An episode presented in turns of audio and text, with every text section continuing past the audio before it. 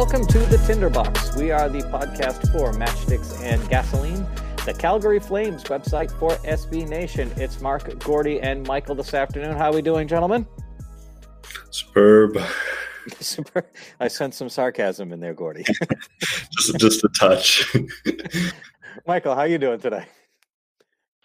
I would say superb, but I'm managing. You know, I'm not ready with that level of sarcasm quite yet.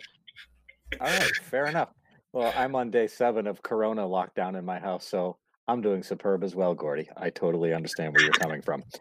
So we've been tossing around ideas for what to do for podcast stuff because it's hard to talk hockey when there is no hockey, and the Flames really aren't doing much other than releasing an awesome jersey and then releasing the worst sweatshirts and hats ever seen by mankind to go along with said new jerseys.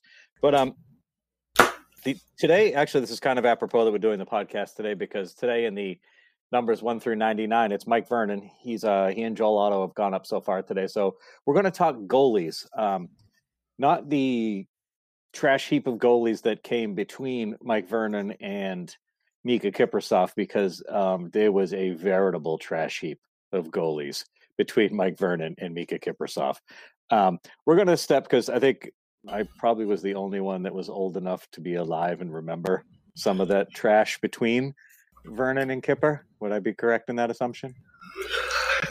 Unfortunately, I believe so. Yes, exactly. You can't see it, but the gray hairs on my beard right now prove that I was there for Trevor Kidd and Roman Turek and the year of Curtis Joseph. So anyway, we're going to jump into who came after Miikka Kiprusoff. Calgary's really only had, you could say, 3 franchise-altering goalies in the franchise history. Obviously, Vernon and Kipper are the 2 big names, with Miikka Kiprusoff being the best goalie in Flames history, followed by Vernon, and then you'd probably fall down to Reggie Lemelin at that point, one of the originals back from the Atlanta Flames days, and then up into Calgary. But it really seems like the gap between like a Stanley Cup, which should be a Hall of Fame goalie, to the next one is an absolute nightmare.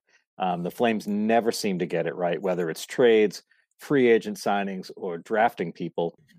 And just to put a little perspective into it, Kipper played for 9 years with the Flames, obviously. Should have his number retired. Clearly, probably the second, maybe. He's in the top 5 easily. Best players in Flames history, probably closer to the top 3. And 9 years. In the 7 years since he's been gone, Calgary has had 13 goalies attempt to take that mantle. None of them successfully. It actually kind of reminds me of another team I root for, the Miami Dolphins, with their quarterback issue since Dan Marino retired. So maybe it's me. Maybe it's not the franchise. Maybe if I stop rooting for people, good things will happen to teams. So, guys, first, your thoughts on what has happened since Miikka Kiprusoff retired. Michael, why don't you start first? I mean, it's just been absolute chaos. Like, I think their whole issue is they kept like trying to find the next Miikka, and then in that time they were busting on like going for the big name guys and like completely forgetting to get like average guys too for a while. That being said, the team was pretty bad for a while, so I'm not like too upset by it. But yeah, it's just I think like you said before, it's just been a trash heap in between the franchise guys for a long time. Gordy, your thoughts? Yeah, a while back I started a piece which was just covering all the specifically drafted goaltenders the Flames have taken, and man, like I had to give up on it. It's just so depressing. There's nothing in the 21st century, 20 years now, the Flames haven't picked a goalie that's played 50 NHL games for them, which is terrible. They've picked 2 goalies who have played 50 games for other teams, which was Curtis McElhinney in 2002 and Laurent Brossoit in 2011. But I mean, out of all those, like you got to find probably one guy that can play some games. And then, like Mike said, like they've just tried to shoehorn guys in that didn't fit. Guys that were destined to fail from the start, like Joey McDonald. Mike Smith wasn't, super confident when they got him. Like it's just been a sad carousel for forever. Are you saying Reto Berra really had no shot of becoming a franchise goalie with the Flames? I mean, Reto Berra is at the top of the list because he got us a second round pick. Like, right. Well, it's funny going down the list and looking at some of these guys. I remember being so excited when they traded for Brian Elliott. Like, I was like, yes, finally a real goalie. And then I bring it up every time we talk about Elliott. He shows up in those ugly red pads and, like, was terrible. It was horrible in the red pads. And when he switched out and went to, like, a normal-looking set of pads that didn't match everything, he actually played well. I know that's not how it works, but it just happened to work that season. But, I mean, you look at, I mean, some of the other guys on the list, like Reto Berra was, I mean, remember we all had hope with Joni Ortio? And Jonas Hiller came in that horrible black mask with the gold cage and just was – Hiller wasn't anything special. Chad Johnson was okay. The guy that I always hung the most hope on, I think, for this whole group was Gillies. Just before when he was drafted, seeing him play live in college, I thought he was it. But that hip injury that first year after he came from Providence and played in Stockton just seemed to derail his entire career. Did anybody else have any thoughts on a guy like Gillies? Was that somebody you guys thought was going to be potentially the franchise-altering goalie, or was it just me because I kind of had that seen him live and enjoyed watching him play experience? Gordy. 100%. I thought he was the next thing. Like, he had the stats to prove or back it up. He had the, national championship to, he's a winner. He had the ridiculous size. I think he had something like 3 shutouts in his first 10 games in Stockton before that hip injury. And then, he had a great NHL debut as well, to be fair. And then everything just derailed for him. Michael, what are your thoughts? Was Gillies kind of your hope and prayer, or was there another guy on the list of Kari Ramo, Reto Berra, Joey McDonald, Joni Ortio, Jonas Hiller, Nicholas Backstrom, Brian Elliott, Chad Johnson, John Gillies, David Rittich, Mike Smith, Eddie Lack, Cam Talbot that kind of tickled your fancy? Well, I mean, for Gillies, I too, as I'm sure pretty much every Flames fan, they thought he was going to be the guy for the longest time, and then as soon as he started getting passed by David Rittich, you could just tell that it wasn't going to work out anymore. He just, the numbers were falling in the AHL. He had that brief tryout in 2017-18, but just really didn't fit well there either. It's just too bad because he was so highly touted for a while. Among the other goalies, though, it's just a mess of guys that, there's a name, but, that's all you really remember about them. I was really into Brian Elliott. I thought he was pretty good that year once he got off the pads, like you said. But it's weird. If the Flames had done okay in that playoff series against the Ducks and not gotten swept, I think they probably would have re-signed him. But just, the fact they just collapsed so bad towards the end of that series, that kind of did him in. But otherwise, I thought he was, pretty solid and could provide a few good years compared to, when they brought in Mike Smith right after. I would have taken Elliott over Smith any day of the week.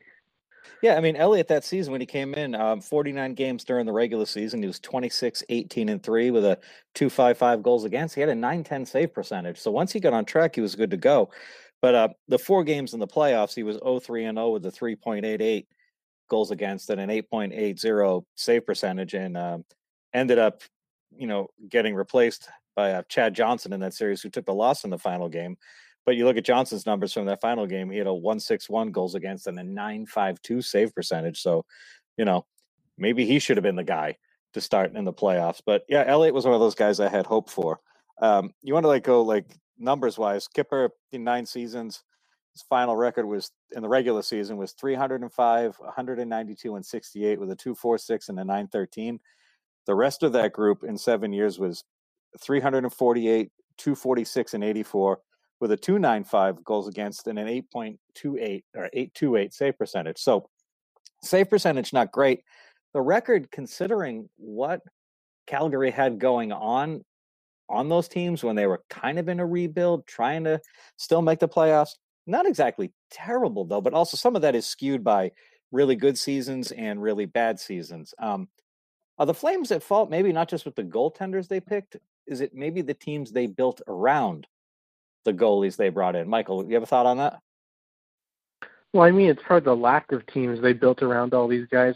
I get that they were rebuilding for most of this time, but just a lot of these teams, up until, you can almost argue 2018-19, they were caved in almost every game in the regular season, so it's not a shock that the goaltenders had terrible numbers. But, yeah, it's just I just can't get over how much of a mess it is bringing back all these names now that we have them on a list in front of us here. Just all these memories of bad teams and bad goalies and everything just being a complete mess. And I don't know how much better it's gotten, honestly.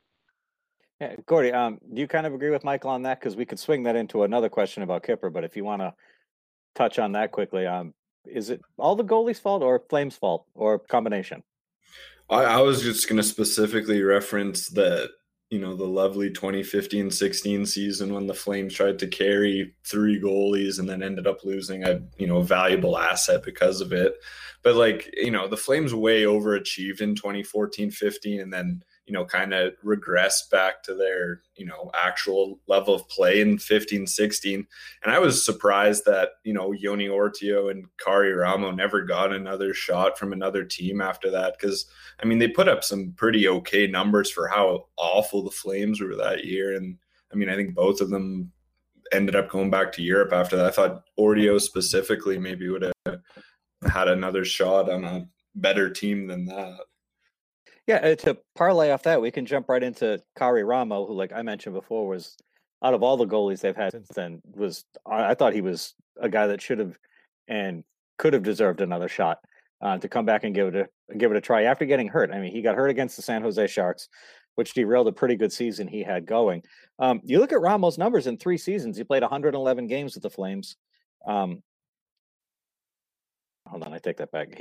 It was 111 games, and he played really well. He finished with a 2.63 goals against and a 9.11 save percentage. And in franchise history, he's ninth in shutouts with 5. He's fourth overall in goals against at 2.63, and his save percentage is the second best all time in Calgary history at 9.11. So I think Ramo, agree, one of those guys that really should have had a chance to come back and maybe, you know, make his mark on the franchise. Anybody agree, disagree? Am I nuts? Yeah, you know, Ramo always felt like he kind of had a bias from the Flames organization, whereas they'd kind of only put him in net if they had to. Like Hiller was getting lit up in that Vancouver series. They had to put him in.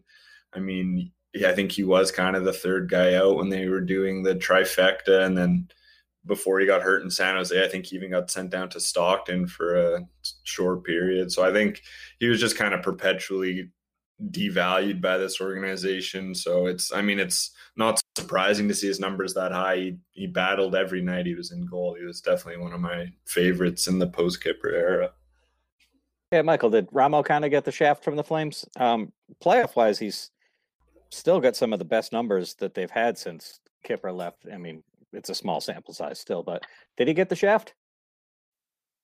Well, I mean, like, when you consider who they came back with the next year after he was gone, like I'm surprised they didn't at least try and bring him back in a backup role. Maybe he didn't want that in theory, but like he was, like you said, he was solid for 3 years. Like he wasn't a world beater, but he did play pretty good hockey in front of three pretty bad Flames teams, even though they didn't have that one playoff year.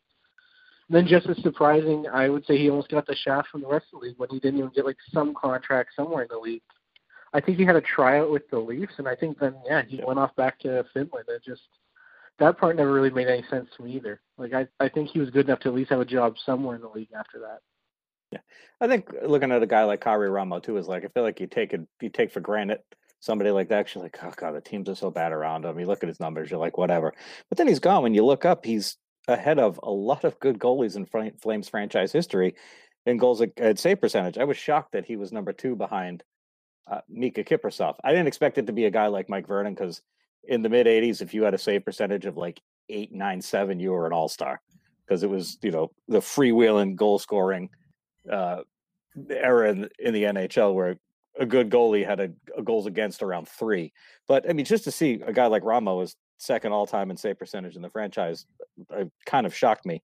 But oddly enough, since Kiprusoff left, the best goalie the Flames have had in the playoffs is Cam Talbot. 10 games, he's 5-4-0 with a 2.42 goals against and a 942 save percentage, taking over for David Rittich and getting the start last year in the playoffs. That one, I mean, recently was like, yeah, he was that good, but it surprises me that it took finally getting to Cam Talbot to for the Flames to have a goalie that actually had some success. And he's also the only goalie with an above .500 record for the Flames in the playoffs since Kipper left. But also, Calgary really hasn't done well in the playoffs anyway. They haven't made it a ton, so numbers are kind of skewed. Getting back to Miikka Kiprusoff, is he another guy that kind of got dragged down by this organization from a standpoint that, again, all-world goalie, only made the playoffs 5 times, only went to a Stanley Cup final once? Did the Flames kind of do wrong by him? And you could, you know, by association, same with Iginla, by not building better teams around them? Or did they just think, hey, we can ride these two constantly and be successful? Michael? Well, yeah, Kipper just, he was absolutely the backbone of the team along with Iggy the whole time he was here. Like, once he became a full-time Flame in 05-06 after he came here the year before, like, I think it was something like 7 or 8 straight years he started at least 70 games, pushed 76 for a couple of them. Like, if Kipper wasn't playing, the Flames weren't winning. If the Flames, even if he was playing, in a lot of cases, the Flames weren't winning. And like if they didn't have Kipper, they probably would have been missing the playoffs every year instead of just like half of them or more than half. Cause it was just disgusting to watch how bad the teams were around the two of them, really. And how little they will get out of probably two. Well, Iggy's a Hall of Famer, and Kipper, you can make an outside case for 300-plus wins and stuff. Like, two superstars, at least, during their time in the league. Gordy, your thoughts? Yeah, no, I'll just piggyback off a specific thing Mike said, which is that, I mean, they rode Kiprusoff like a rented mule for the, you know, however many full seasons he played after, you know, the lockout. Like Mike said, like it's 70 plus every season until the lockout shortened. And like not for a single one of those seasons did they find him like a competent backup that could play literally more than 12 games, which, I mean, like to see a goalie play 70 games in like today's NHL is just ridiculous. Like it's embarrassing that they could never find that guy a backup goalie and, you know, take some load off him. He never got hurt is the thing either. Like if Kiprusoff would have gotten hurt any of these seasons, like I really wonder what the Flames record would have looked like. Like they would have been a bottom feeding team without him. Yeah. It's like the year that he finally got hurt ended up being his last year in Calgary. Yeah. He was, and to his standards, wasn't playing well that season anyway, but also again, you look at what was skating around him wearing a jersey and you were like, well, of course you're not playing well. This team's trash, you know? So what you're saying is you didn't think Leland Irving was a good quality backup for the Calgary Tower, wasn't a good quality backup for Kiprusoff? Or if they decided he was, like, let him stay there for more than one season or 13 games or whatever he played. Like nobody really even got a shot to kind of stick, you know, he probably never even bothered learning their names after a certain point. Right.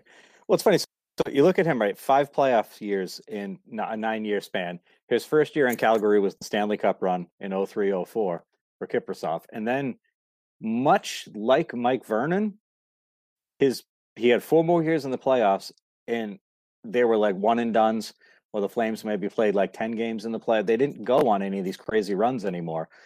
It's just weird the parallels between those two guys, where Vernon had that ridiculous year in 89. I think he was like 35-7-6, something ridiculous like that. You know, started every game in the playoffs, played the most games of any goalie in the Stanley Cup playoffs that year. And then after that, it was like 7 games here, 6 games here, 5 games here. It's like the Flames just couldn't. It's like they made it for that one run, and then it was like, ugh. But I think in Vernon's case, he had way more pieces to work with in 89, 90, 90, 91, 91, those years, as opposed to like after 03, 04, like the Flames are just like, all right, so again, Le Kipper, you can do that again, right? Is it weird to have parallels like that where we have a goalie and then you go a big gap between? I should have looked up who played like all of the guys in between Vernon and Kiprusoff, but to me, am I the only one who finds it odd that there's that really much of a parallel between Vernon and Kiprusoff with immediate success, then mediocre success, and then nothing for the team for a while? Gordy? Well, Vernon was the very first Calgary, or the very first goalie Calgary ever drafted when they moved here. And I mean, since then, nobody. So I mean, it's, yeah, I mean, the comparables are that they're good goalies and there's no other comparison. So it's not surprising that they're, you know, they're parallel. Nobody else can even come close to being in the same conversation as either of them. Michael, your thoughts on that? Yeah, I think it's I don't know. I think we see it a lot in most sports. Is like, for whatever reason, franchises just seem to have these certain MOs where it's like, this team just can never find a quarterback, or this team can just never find a goalie. And like, for the Flames, it seems to be they find a goalie, then they're going to go 20 years until they find the next one. It's just kind of a carousel of madness.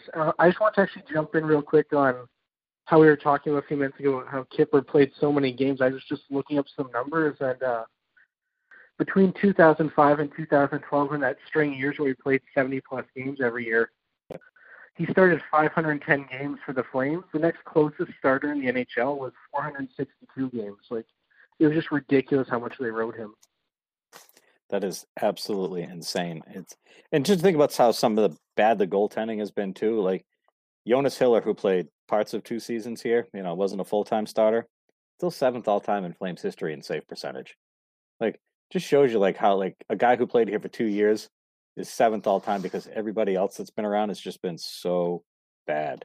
Well, is that kind of that wrap up our goalie talk? Are we depressed enough? Are we good? You want to take a break and head on to something else? I'll add one more depressing element, which is the guys that haven't been garbage for Calgary. They've let go guys that were good. Like, they owned Jean-Sébastien Jaguer at one point before he hit his peak. Like, they had Fred Brathwaite and let him go very quickly. McElhinney, Brossoit, both had okakers. Like, they drafted Craig Anderson and never signed him. Like, they not only have the guys they kept been horrible, but they've had chances to have decent goalies, and they let them go like way too easily. Oh, you mentioned Freddie Brathwaite. I'm actually wearing my Brathwaite Blasty jersey right now, and you cut me right in the feels. Like, easily top five favorite Flame of all time, and I was writing the 1 through 99 today, and I was on number 40, and it took all I had to type Alex Tanguay and not Fred Brathwaite, even though I knew it was the right decision. So thanks for that one, Gordy. I'm going to take a break here so I can collect my thoughts and not be so verklempt. We're going to take a quick break here on the Tinderbox, and when we come back, we're going to talk about potential hockey for next season. We'll be right back. And welcome back to the Tinderbox. It's Mark, Gordy, and Michael this afternoon. We just wrapped up the ultra-depressing list of goaltenders who've played in Calgary since Miikka Kiprusoff retired, and sometimes you just don't realize what you have until it's not there anymore. And Flames, do the right thing. Take that 34, put it up in the rafters, do the same thing with number 14. I know this was a total unscheduled rant that I'm hopping on right now, but are those the next two numbers that should get retired? I think Fleury and Kiprusoff have done enough for the franchise that they could easily go up there with Lanny, Vernon, and Iggy. What do you guys think? I think the only reason they haven't really made plans to retire Kipper is they genuinely don't know if they could convince him to come back for it. So I think that game he showed up to last year randomly in the suites, I think that's the first step, I think, to retiring his number. I think the whole time it's been a Miikka Kiprusoff decision, not a Flames organization decision. Yeah, maybe they should have ran down to the pro shop real quickly that night and put one on a rope and pulled it up while he was there just to do it. Well, Michael, what are your thoughts? Kipper, that makes total sense. But what about Theo Fleury? I mean, Fleury literally, if you look at the Flames record books offensively, he's almost in the top 10 in every single offensive statistical category in Flames history. Look, I get there was some off-ice things in the end of his career, but those were driven by things that happened to him in his past. He's come to grips with everything. Is it high time Calgary just says, screw it? He's clearly one of the best players we've ever had. Should 14 be up there? Oh, yeah, absolutely. I don't think it's up for discussion based on how he played on the ice. Like, I think it's been too long, and I don't know if at this point they're just waiting to do something like maybe the Leafs did a few years ago where they just threw a bunch of guys up there all at once. But yeah, it's been too long. I think we need to get it done. Gordy, you were going to say something. Oh, it was just, 100% he deserves to be up there. I mean, you can't really take other things into an account when you're, basing like a jersey retirement off of on-ice stuff. Like there's it's a pretty black and white decision. It's not really a debatable thing. So 100% Fleury deserves to be up there. And honestly, I wouldn't even mind if they brought back, Al MacInnis and Joe Newendike and took them off that stupid forever a Flame list and put those guys up there as well and dump that thing. I mean, look, the Boston Celtics have 7,000 numbers retired up there. Like, you're playing a sport where the numbers are 1 through 99. And trust me, I'm in the 40s right now. There's a lot of numbers available by guys who are no good that the Flames could give out later down the line. So if you hang 34, 2, and 25 up there, there's enough numbers in this franchise with guys who were terrible or only wore it for a year that you could give out a number later on. So I kind of like that idea of a package deal, actually. Bring back, you know, maybe those four guys and, you know, give them what they deserve. So anyway, we can hop off that. Thanks for indulging me really quick. Anytime we can give a little plug for Theo Fleury and help him out, I think is a good time. NHL hockey for this season looks like it's not going to be starting after New Year's, like directly after New Year's. ESPN had a report that the NHL was looking at doing a 50 to 60 game type season starting late January, early February. Thoughts, Michael, does that work for you? I mean, is it better than it's better than nothing, right? Well, I mean, it makes sense because, like, I heard the players didn't want to, like, have to miss Christmas with their families, and with, like, a January 1st start date, they would have definitely had to do that, being getting into all their, like, team bubbles and stuff, getting ready for the season. So I think mid-January, even mid to late January, makes a lot of sense. Hopefully they can cut out a bunch of preseason, which is what I've also heard, because, my God, I really don't want to do their, like, 12-game preseason coverage thing like we had to do in the past, which was just brutal after about Game 3. So, yeah, I'm okay with it if it's mid to late January. Gordy, your thoughts? Yeah, the timeline itself is fine, but they need to, I mean, they need to start locking stuff down fairly soon if that's going to happen. Like, they can't be debating this into the new year. If I don't know. I was very confident at first, and everything since then has pointed me in the other direction for, you know, a clean, smooth start to this season. Yeah, I mean, it's a really good point you bring up, Gordy, because they're going to have to get in whichever hub cities they finally end up deciding on. I'm guessing, you know, Toronto will be one. Despite the great flood of 2020, Edmonton seemed to work fairly well as a hub city. Shh, don't tell anybody we said that. You know, so there's a couple cities up there. You know, you could spread them out for the regular season over three or four places, I think. There is that talk of doing the all. Is it talk or did they decide? I'm trying to, like, keep up with things is crazy. There's the talk of the All Canada division, which I think would be kind of cool. But there's, you know, they're going to have to really get into the arenas and clean them, the hotel. Like, they're really going to have to start, like you said, Gordy, almost now to get ready if they were going to do, like, a mid-January. Do you think maybe February is a better call? Is that, you know, does that give them a little more time? I mean, given that this vaccine and stuff is, you know, rolling out soon too, delaying it, I guess, is not the worst option. But I mean, like they got to get things rolling though. Delaying stuff is, you know, going to push hockey more into the summer again. I don't think anybody particularly wants that. I think we all kind of want to get back on the typical hockey schedule, and I like, it's not as big a deal for us as Flames fans, but those teams that miss the playoffs, if they start in February, it'll almost be a full calendar year before NHL games for those teams. Yeah, and then you got to hope that people are, you know, doing their off-season training and whatnot, because yeah, you're right. If you know you didn't, your season was over during the lockdown, and you never got back on the ice. So yeah, no, that makes sense. So anybody got any other thoughts on that? Late January hockey, hopefully, you know, reasonably done by normal playoff time in the summer. No all-star game. You know, all that stuff work. Yeah, I just want to say, like, I know one thing they have to push on is that they can't really push it back too much further either, because I know they have to get it done, in theory, before the Olympics end up happening next summer, which I think start in late July, because I think it's NBC owns the contract for the NHL and for the Olympics, and they don't want them going at the same time, basically, as they get into the playoffs. So there's a lot of stress to really make that late January date go in order to finish the season in time. Yeah, and not even just scheduling stuff too, it's money issue. The Olympics are clearly a bigger money maker and advertising revenue stream for NBC than the NHL playoffs. No offense to hockey, it's just how the world works. So that would make sense. Those are all both very good points. So anybody got anything else they want to add before we shut it down today? No? Awesome. That was perfect. All right. Well, if you like this podcast, you can find us on Spotify, iHeartRadio, iTunes, and Google Podcasts. Just search up Matchsticks and Gasoline or The Tinderbox or both, and you will find us, and you will get all the amazing hockey information you need streaming through your ears and into your brains. Gordy and Michael, thank you so much for coming on today, and we will catch you next time on the Tinderbox.